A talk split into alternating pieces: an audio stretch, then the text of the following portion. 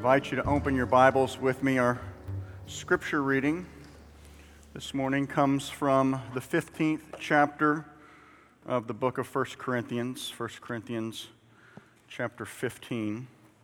I'll be reading verses 1 through 8.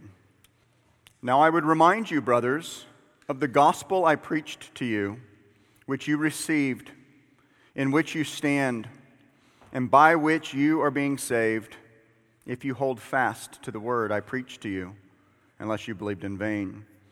For I delivered to you as of first importance what I also received that Christ died for our sins in accordance with the Scriptures, that he was buried, that he was raised on the third day in accordance with the Scriptures, and that he appeared to Cephas and then to the twelve. Then he appeared to more than 500 brothers at one time, most of whom are still alive, though some have fallen asleep. Then he appeared to James, then to all the apostles, and last of all, as to one untimely born, he appeared also to me. This is the word of the Lord. Well, this morning we do indeed gather with Christians all over the globe to celebrate the resurrection of the Lord Jesus. But I, am not sure we always think hard enough on the reality of what we stake our lives on. I mean, consider this. I trust in this room, most of us in here have probably experienced the loss of a loved one. And yet, I can guarantee you that not a single person in here has had that same loved one come knock on your door three days later and say, Check it out, I'm alive. So we've never experienced it and yet we believe it. I mean, we really believe it. So much so that as believers, we would all say that our lives are not the same from that time where we came to believe this truth. Because we believe this, our allocation of time is different than it would be otherwise. Because we love to serve. We want to serve Christ in his body, so we serve the church, we serve our brothers and sisters. Let's just be straight. If Christ wasn't really risen from the dead, I trust we'd all have more expendable income. Because for Christians, we want to give sacrificially, just as Jesus taught us. And we could just go on and on and on about the many ways that Christ has changed our lives so incredibly profoundly. See, we really believe that Christ is risen from the dead.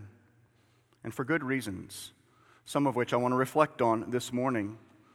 As I think this is both a faith building exercise for believers and something that should hopefully get the attention of any unbelievers who might be with us today. I trust most of you know that Christianity, unlike other world religions, is truly a falsifiable faith. I mean, if someone were to say Gautama the Buddha never lived, you wouldn't destroy Buddhism. Buddhism doesn't finally rest on the historicity of Buddha, but on the entire philosophical religious system. Or what about Hinduism? If someone said Krishna never lived, you wouldn't destroy it. Because Hinduism has millions of gods, so many, no one even knows them all. And so, again, the entire system isn't built on the historicity of any one of them. But you see, if Jesus wasn't really a historical figure, and more to the point, if he did not really rise from the dead that first Easter Sunday, please know this what we're doing right now is a complete and utter waste of time. I mean, it looks like it might be a nice day outside. We should just blow this joint and go do something else. But if he was, in fact, a historical figure and he did, in fact, rise from the dead, then we have to deal with the reality that not only then is the resurrection true, but that means everything he said and did is true. And Jesus calls all of us to deny ourselves, pick up our cross, and follow him. So here's what we're going to do this morning. And this is different than our normal pattern of just going right through books of the Bible. This morning, I'm going to work through the outline that you should have found in your gathering guide. And I'm going to make four points in an effort to demonstrate that Jesus rose from the dead that first Easter Sunday and then we'll consider three implications that necessarily flow from that. So look at your outline. The first major heading is Jesus really rose from the dead. And we're going to focus on those four subpoints to support this. So let's start with the first one. The first thing that we have to establish is that Jesus really died. Again, listen to verses 3 through 4 of the First Corinthians text I read a moment ago. I delivered to you as of first importance what I also received that Christ died for our sins in accordance with the Scriptures, that he was buried, that he was raised on the third day in accordance with the Scriptures. This passage elucidates that Jesus died and rose again. And this is a very important text when you think about the historical reliability of the resurrection. See, virtually all scholars, conservative and liberal alike, view 1 Corinthians 15, verses 3 through 8, as a very early creed of the early church. And why this is so important is because this makes this way too important for any historians to believe that myth would have had time to creep in. I mean, consider this. Paul wrote 1 Corinthians between AD 55 and 57. We know that. There's clear temporal markers that help us there. So we know that's when he wrote. And that's already amazingly early when you just think about ancient history. That's less than 30 years after Jesus' death. So, so most people were still alive who would have seen and experienced these events. Too early for myth by all historical accounts. But this creed is even earlier. And notice that Paul says, I delivered to you what I also received. And that, that's technical language. Most believe Paul probably received this either in Damascus shortly after his conversion or when he went to Jerusalem to meet with Peter and James. Either way, you're talking about a creed Paul received between two and eight years after the death of Jesus, which is absolutely stunning. Historically, there are no parallels to this. When you're trying to study other historical figures, trying to figure out what's myth and what's not, it's usually way, way after that person is dead and off the scene. That being said, for our purposes on this first point, I just want you to notice how plainly the death of Jesus is stated. Paul says, Christ died for our sins, and he was buried. And all four Gospels support this. Now, and this is obviously a vital point. Jesus of Nazareth, according to Christians, the one born of a virgin, the one who is fully God and fully man, he died on a Roman cross. Now, see, this is at the very heart of Christianity. And again, if this is not true, we're wasting our time this morning. Thus, in an effort to reject biblical Christianity, all sorts of arguments have been made against the historic death and bodily resurrection of Jesus. So, one theory that takes aim at the death of Christ that seems to get resurrected, pun intended, every single year around this time on network TV is this view that Jesus didn't really die on the cross. He merely swooned and was later resuscitated by his disciples. And while major network TV loves this theory, almost no true theologians or historians argue for it because it just doesn't work. You see, the Romans were masters at death. They were good at it. What, what, more can I say? They crucified thousands upon thousands of people during the empire, and they did a good job killing those they wanted dead. And I'm going to be quick here because I covered some of this on Friday night, but suffice it to say, with what we know about what Jesus went through, there is no way he lived through that process. First, we're told that he was scourged.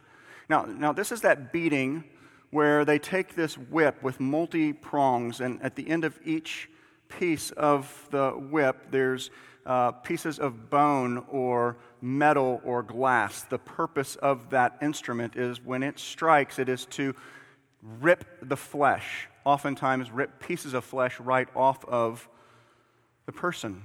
Now, those charged with doing the scourging were trained to take somebody within an inch of their life and just barely pull back. Sometimes they would fail and actually kill the individual right there during the scourging. No matter what, there is a lot of loss of blood here. Bodies would often start going into shock. And so, we, as we read the gospel narratives, we know Jesus is carrying the cross beam and at one point falls down under the weight of it. Now, look, Jesus was a strong guy. He was a carpenter, he carried wood all the time. He's falling down under the weight of that crossbeam because his life is slipping away as he's losing blood. Then he's taken out and he's nailed to this cross, five to seven inch long spikes nailed through his hands and feet.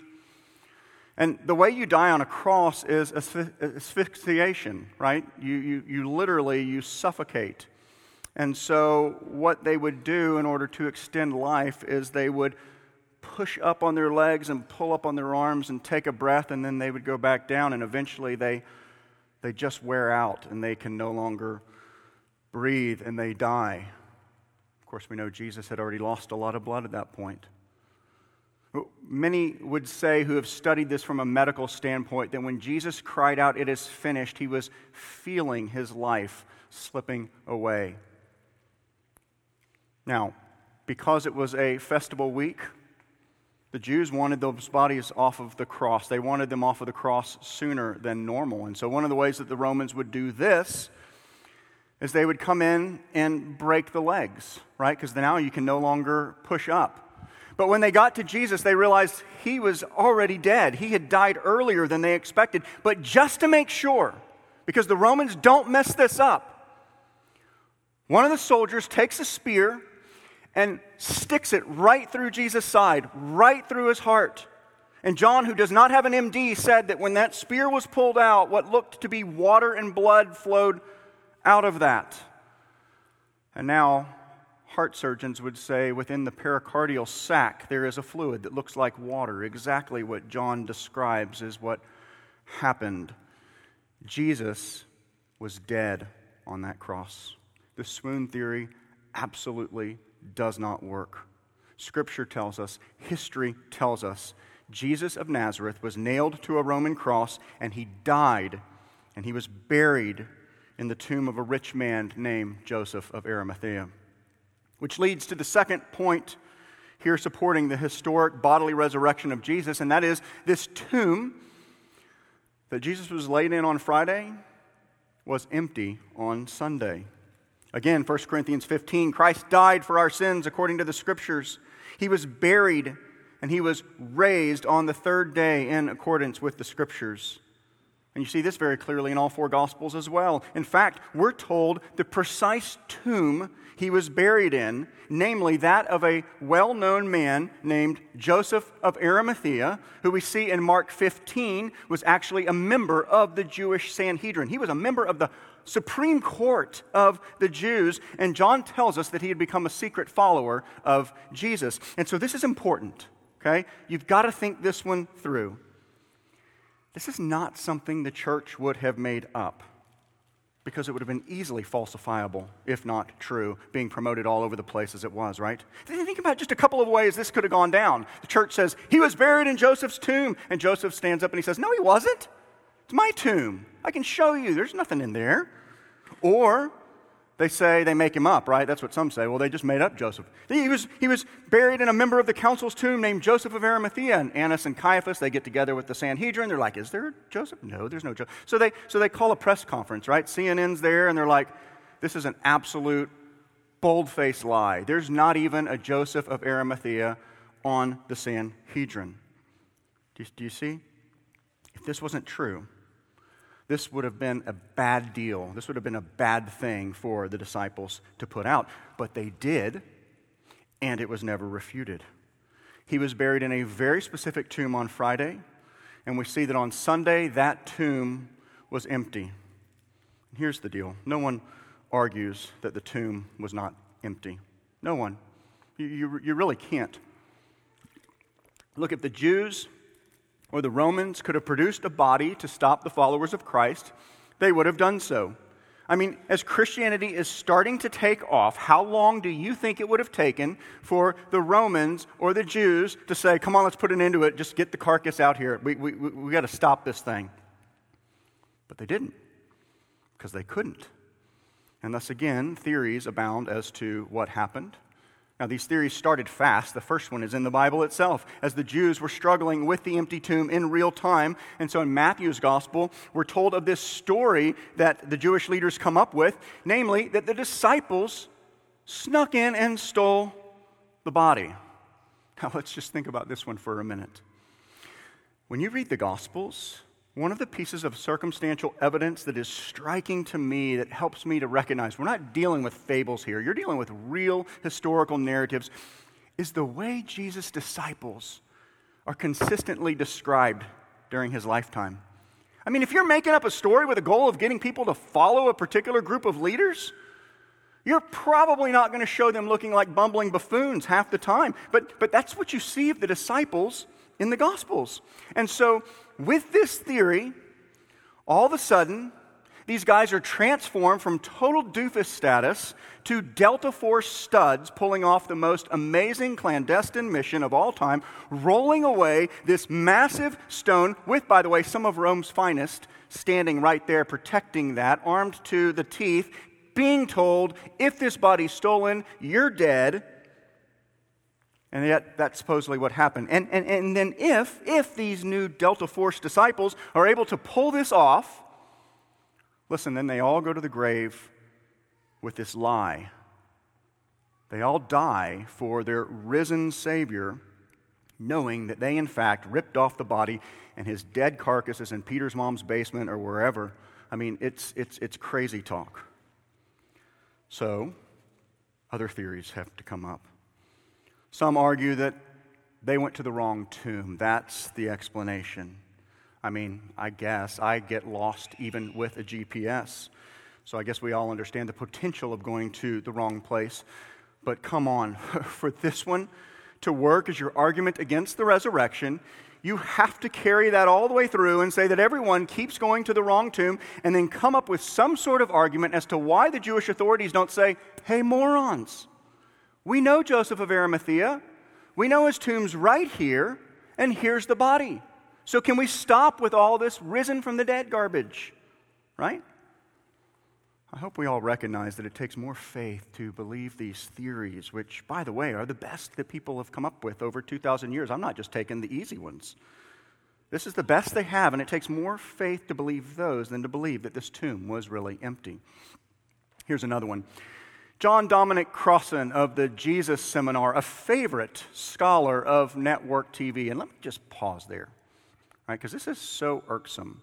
Would you think it's fair if your favorite news channel is doing an expose on whichever political party you don't like? I won't even name one.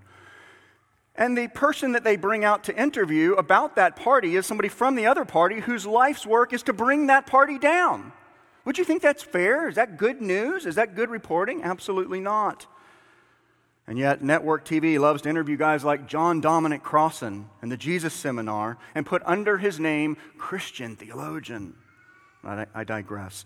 Crossan argues that Jesus wasn't really buried in a tomb, but was taken out to the countryside, thrown into a shallow grave, which allowed his body to be dug up by dogs, wild dogs, and eaten. It's a very convenient view for Crossan because it does get rid of the body, but it utterly fails because it doesn't deal with one bit of actual first century documentation, both Christian and Jewish alike, that says that he was placed in a particular tomb, the tomb of Joseph of Arimathea, and everybody knew where it was. The point is, Jesus was laid in a particular tomb on Friday, and come Sunday, that tomb was empty. And so we now turn our attention to eyewitness evidence that not only was the tomb empty, but people actually saw and experienced the risen Jesus. He went around meeting with his disciples. Again, go back to that early creed, seemingly going around as early as two to eight years after the death of Jesus. I delivered to you as of first importance what I also received that Christ died for our sins in accordance with the Scriptures that he was buried, he was raised on the third day in accordance with the scriptures, and that he appeared to Cephas and then to the twelve. Then he appeared to more than 500 brothers at one time, most of whom are still alive, though some have fallen asleep. Then he appeared to James, then to all the apostles. And last of all, as to one untimely born, he also appeared to me. In a modern day court of law, if you have a single eyewitness who says, He did it, I was there, saw it with my own two eyes, you got a pretty good case. Now, they might, a good lawyer might cross examine him and find out something about, you know, his past or something where, where maybe they get it thrown out. But if you literally have hundreds of diverse, independent witnesses all saying essentially the same thing, but in their own way, as you would expect if these witnesses were truly independent, then you know what? Case closed. And I believe that's what we're dealing with when we start looking at the eyewitness testimony of Jesus' bodily resurrection. When you begin with 1 Corinthians 15, you see that the risen Christ appeared to Cephas, that's Peter. Then he appeared to the disciples, right? The 11, because Judas is gone. He appeared to more than 500 brothers at one point. And Paul says, by the way, most of them are still alive. Go ask them. That's a pretty bold statement. He appeared to James, the brother of Jesus. And then to all the apostles, and oh, yeah, Paul says he appeared also to me, so I, the one writing this letter to you, saw him firsthand. If you add the gospel narratives, we see that he appeared to many others as well, including appearing first to women, which is quite frankly a little on the surprising side, especially if you're trying to argue that the resurrection narratives are myth. And the reason I say that is because both in the first, in first century Judaism and the first century Roman world, a woman's testimony was not permissible in a court of law. So if you were sitting down at that period of time trying to make up a story to gather a following, you're probably not going to make women your lead eyewitnesses. But if that's what really happened, and your aim is to faithfully record what really happened, just like Luke says, first few verses of his gospel, well, then you're going to tell it like it is, whether people like it or not. In fact, the diversity and character of the resurrection appearances through these various eyewitnesses makes such a strong case for the resurrection. Quoting from Peter Williams, the warden of the Tyndale House, quote, Jesus appeared to men and women singularly to men and women in groups, groups ranging from two to 500. He appeared indoors, outdoors, in Judea, and in Galilee. He appeared in the countryside and in the city. He appeared close up and at a distance. He appeared morning and evening, by prior appointment, without appointment. He appeared on a hill, by a lake, on a road. He appeared sitting, standing, walking. The variety is quite amazing, and he's always talking. He eats with people, he appears to adults, never to children. The variety and character of the resurrection appearances is not the sort of thing that, that is anything like the supposed appearance of ghosts or religious visions that people say they often have. It's something far more real. And that means it's not something you put down to a certain amount of gullibility or imagination, end quote. See, there's really only two possible arguments against the resurrection appearances and that is their legend, they just made them up, or they were hallucinations of those who saw him. So let's consider both of these. First, their legend. Here I would submit to you that's absolutely impossible. To argue that the resurrection appearances are legend is impossible. And again, I would appeal back to 1 Corinthians 15, 3 through 8. I already said we're talking about a creed that would have been in existence for sure by two to eight years after the death of Jesus. By all historical standards, there is no possible way that there's time for legend to have crept in. In fact, given that all four of the Gospels are dated within the first century, there's not even time for legend to crop up in those. Because you're writing to people who were still alive who saw the events. I mean, this would be like me saying, my younger brother, by the way, my younger brother did play football in high school and college, but this would be like me saying, my younger brother was the greatest football player in the history of Texas high school football. His senior year, he had 750 tackles. He ran for 100 touchdowns. He threw for another 50. And everyone says it was the greatest season in the history of the sport, right? So I post that on Facebook, and that sort of works, maybe, except for the fact that some of his teammates are still alive. And so I put it out there, and some of the gullible folks say, wow, that's amazing. And so it goes viral until one of his teammates says, um, excuse me. I know your brother. He was a pretty decent football player but what you're sharing is just straight up lies. It's wrong. I was there, right? And it's over. I look like an idiot.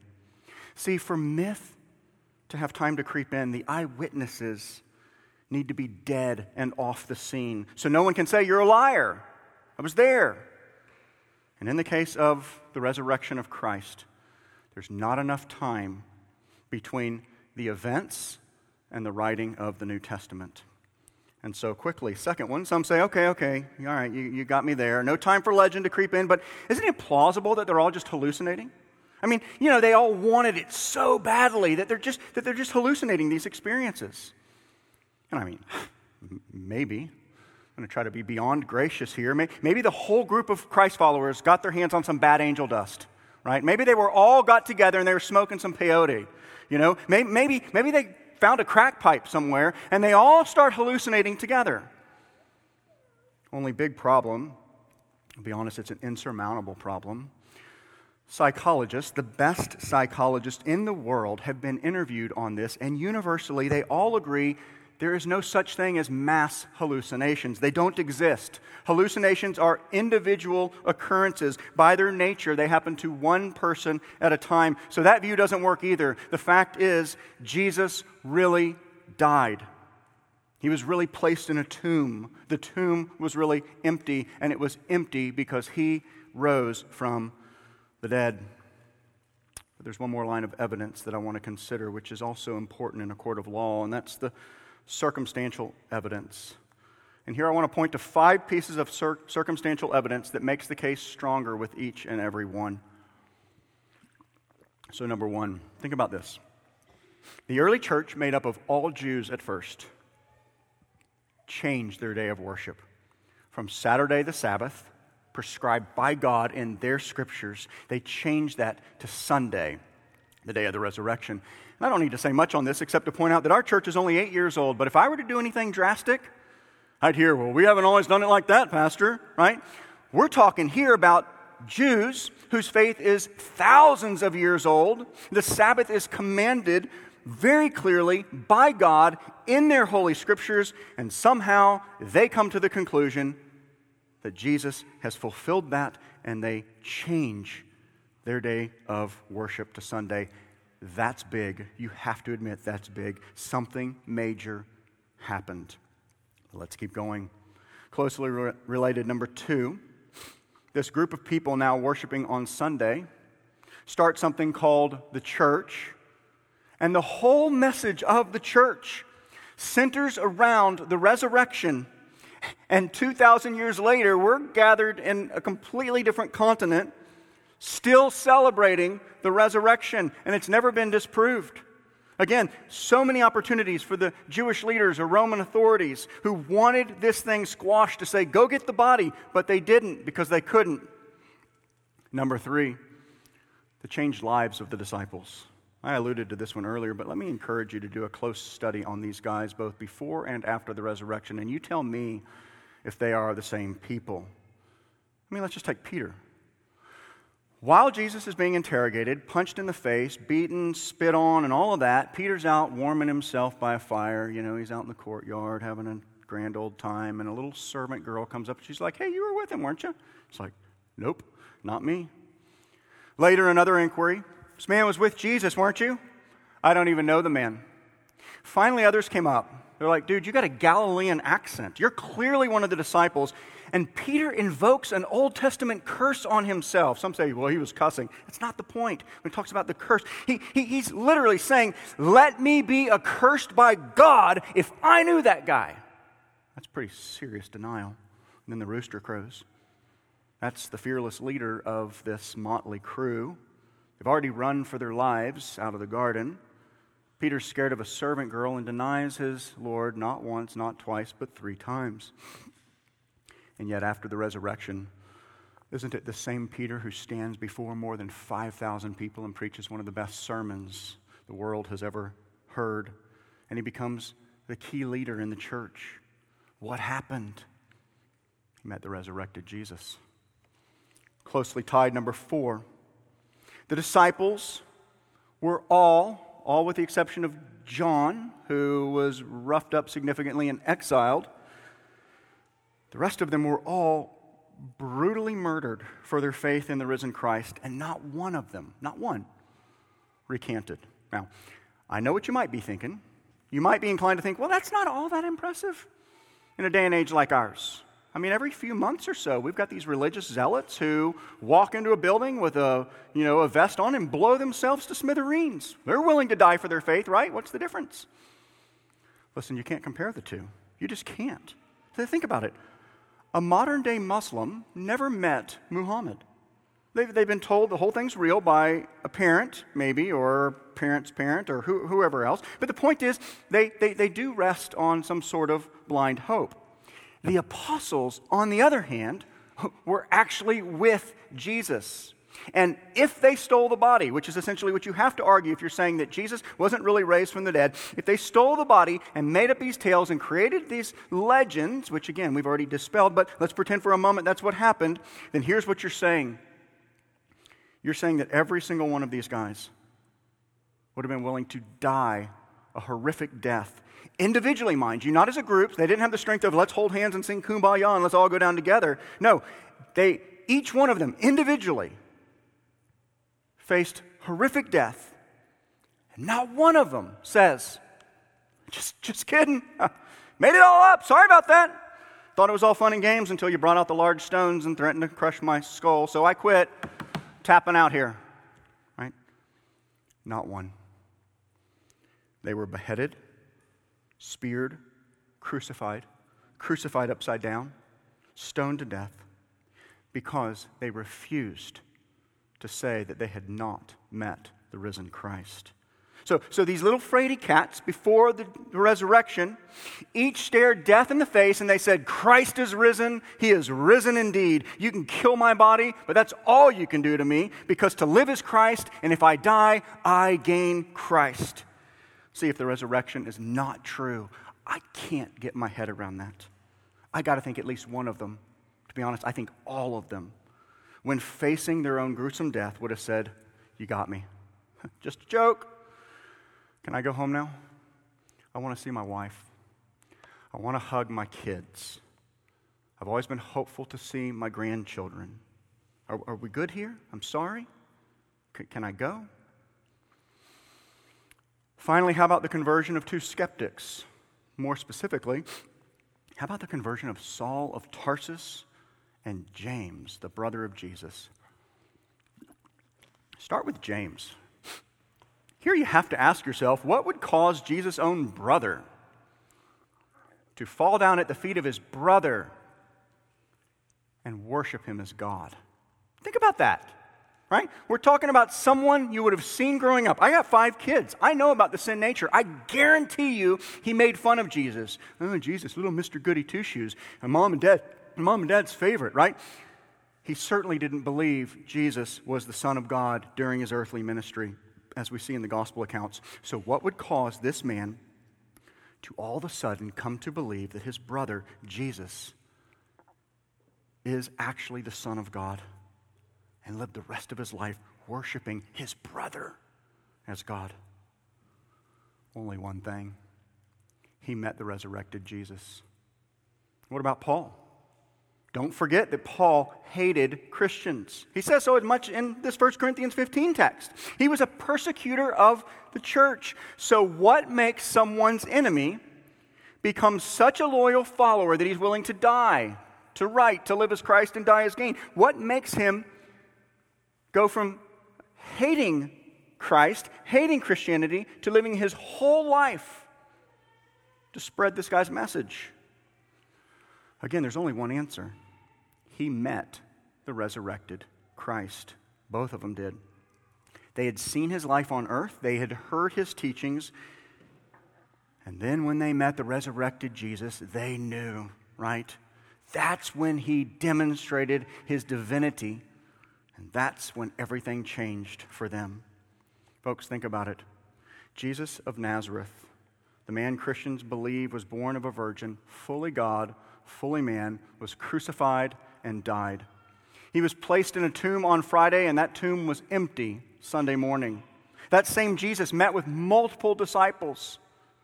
Having been raised from the dead, he met with multiple disciples for 40 days in a number of different settings. Circumstantial evidence for this abounds. Jesus has changed the world.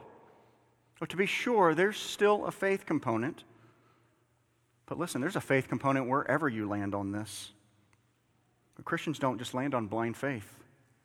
We believe we have all the evidence you can have that Jesus lived, died on the cross, and rose from the dead that first Easter Sunday morning. So, as we wrap up, I want to hit three implications of the resurrection, if only briefly, because I know time's running short. Number one, Jesus' resurrection, his resurrection demonstrated that he was exactly who he claimed to be. Jesus' resurrection demonstrated he was exactly who he claimed to be. No one doubts that this guy, Jesus of Nazareth, walked the face of the earth. And all you gotta do is read the Gospels and you know he claimed to be God. And everybody has to do something with this guy, Jesus. Some say, well, he was a good moral teacher. We should follow some of the stuff that he said. Others say, you know, he's, he's a bold faced liar. He's not the Son of God. Others say he's a lunatic, whatever. I love how C.S. Lewis puts it in his book, Mere Christianity.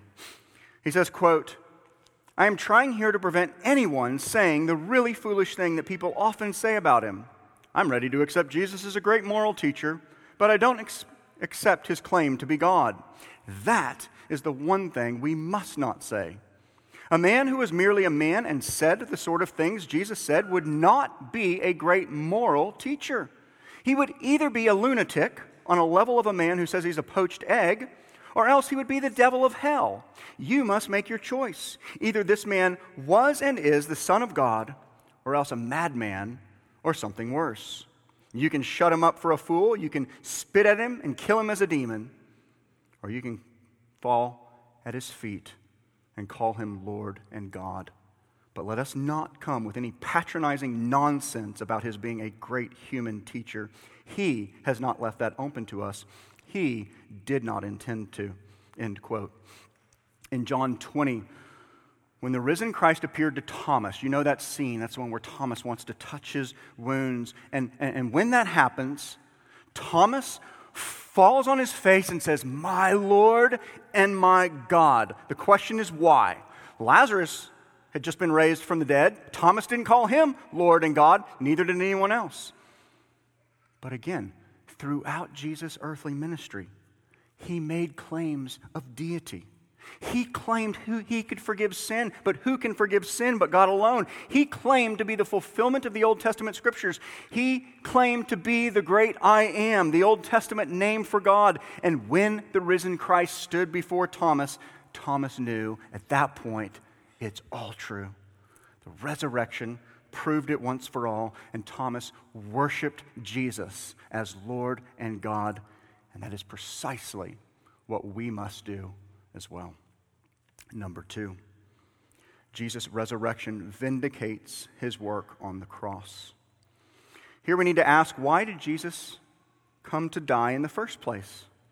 And the scriptures are clear. God so loved the world that he sent his one and only Son, that whoever would believe in him would not perish, but have eternal life. Jesus came because we needed him to. Jesus came to rescue us from our own sin and the punishment we deserved for our rebellion against God. And Jesus' resurrection demonstrates that everything he came to accomplish on the cross was in fact accomplished. When he said, It is finished, that was all the more clear when he said, Greetings to his disciples, having been raised from the dead. Listen, you might be here this morning and you've not yet trusted in the Lord Jesus. I would plead with you to look to Christ. Christ came for sinners like all of us here. But you see, we must believe. Jesus calls us to repent and believe these things about Jesus. And, and, believing, according to the scripture, isn't just a mental assent. It is a changed life. It is a following Him. It is a He says, Go, you go, because He's Lord, right? You're bowing down to King. He says, If anyone would come after me, he must deny himself, take up his cross, and follow me. And so I'd plead with you, dear friend, look to Christ today, repent, and believe the gospel. Finally, Jesus' resurrection secures the resurrection of his followers. If Christ has not been raised from the dead, we are all still dead in our sins. If Christ has not been raised, not one of us should have a hope of a resurrection. That's Paul's logic in 1 Corinthians 15. But here's where he lands. He says, But Christ has been raised. And thus, for those who trust in him, we can have all the confidence in the world that we will be too. Because Jesus has been raised from the dead, death, our worst enemy, the product of the fall and of the curse, will be overturned. The resurrection demonstrates that Jesus has done that and that he's coming again. And when he comes again, there will be no more death, there will be no more weeping, no more sorrow. But we will get to be with Christ for all eternity, rejoicing in who he is and what he's done, praising him forever and ever. Let's pray together. Father, we stand in awe of the gospel. Lord, we are just amazed that our God, our Creator, would send his own son to live the life we couldn't live, to go to the cross, bear the punishment we deserve to bear, be placed in a tomb, raised on the third day, forever conquering death, showing us that our future is so much better even than our today as we long for and look forward to the reality the glorious reality that we will be with you for all eternity. We thank you, we praise you, and we worship you. And it's in Christ's name we pray. Amen.